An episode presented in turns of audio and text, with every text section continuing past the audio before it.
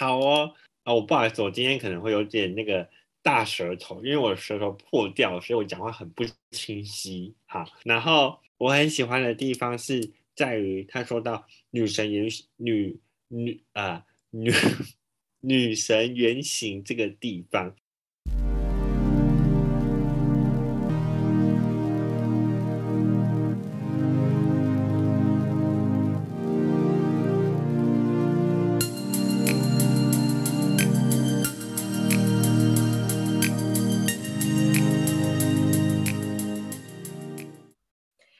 再就是女神的原型了，完美母亲的源头。光明面是优雅有具疗愈性的柔美力量，阴影面放纵又自恋，滥用自己的性感特质。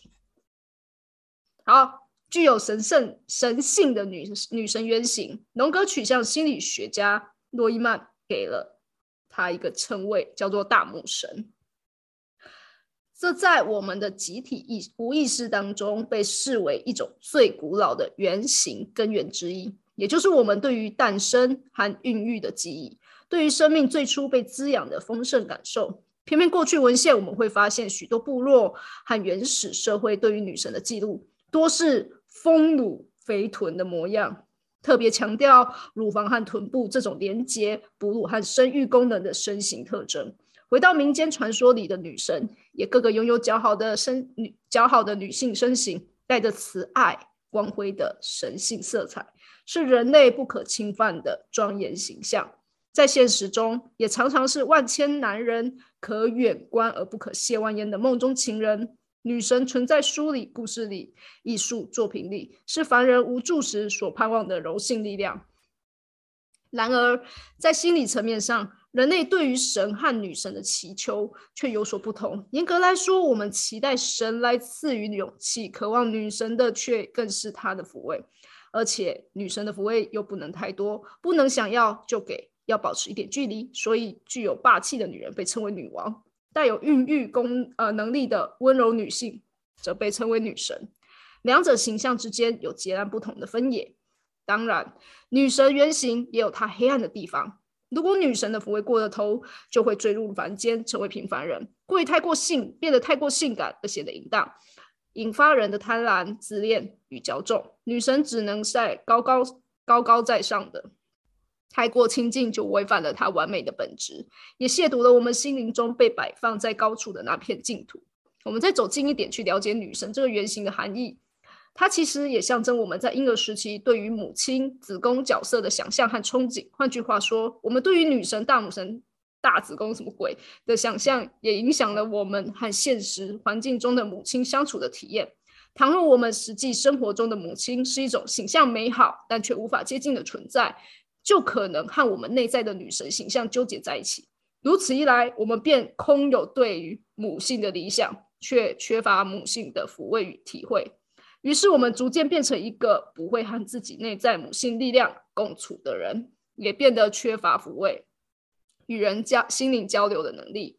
来看看下面的例子，在许多人的心目中，品洁这是卫生纸嘛？好，就仿佛 是苏姐，是苏姐，好，仿佛女神一般的存在。她高挑优雅，穿着飘逸，她应对进退合一，EQ 高的令人无可挑剔。他嗓音细致，喊起名字来会让人感到心头一阵酥麻。很多人日夜思念着他的倩影，幻想着他的怀抱是那么无比温暖的无比。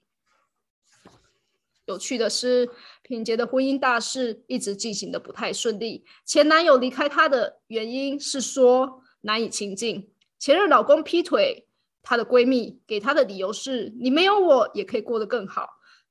他没有我，却活不下去。品杰虽然心里难过，还是忍着眼泪参加了闺蜜和前夫的婚礼。哦哦，好哦，闺蜜的婚纱下藏着容微微隆起三个月的身孕的肚子。面对女神的圆形阴影，可以怎么做？请用一到三句话来描写你不喜欢自己的特质。哪一些特质？想一想，平常的生活中，这些特质容易出现吗？如果别人看见这样的你，会发生什么事？如果遇到了一个你想亲近的人，你会如何对他展现出这一面？可否从今天开始，从刚刚的描述中挑出一样特质，开放在你所喜爱并信任的人面前，并看他讨论彼此的感受呢？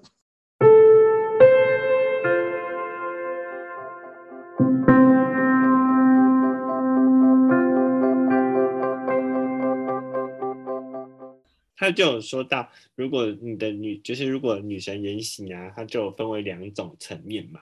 第一种层面就是，如果你很有霸气，就会变成女王；但是如果你你很有就是很有孕育能力的话，就会变成女神的这一块。但是如果我就发我就觉得说，其实成为女神的这一块，是很多很多女女生会觉得好像应该要，就是他们会觉得好像身为很多男生会认为很女生就是应该要成为最样。这样子的女生就是很温柔啊，然后又很善解人意啊之类的女生的样子，但我就觉得不不是啊，我好烦哦。但我就觉得每个女生她都有自己独特的一种个性，你可以成为女生女神，你也可以成为你所想要成为的那种女王的感觉，是我还蛮喜欢的地方的。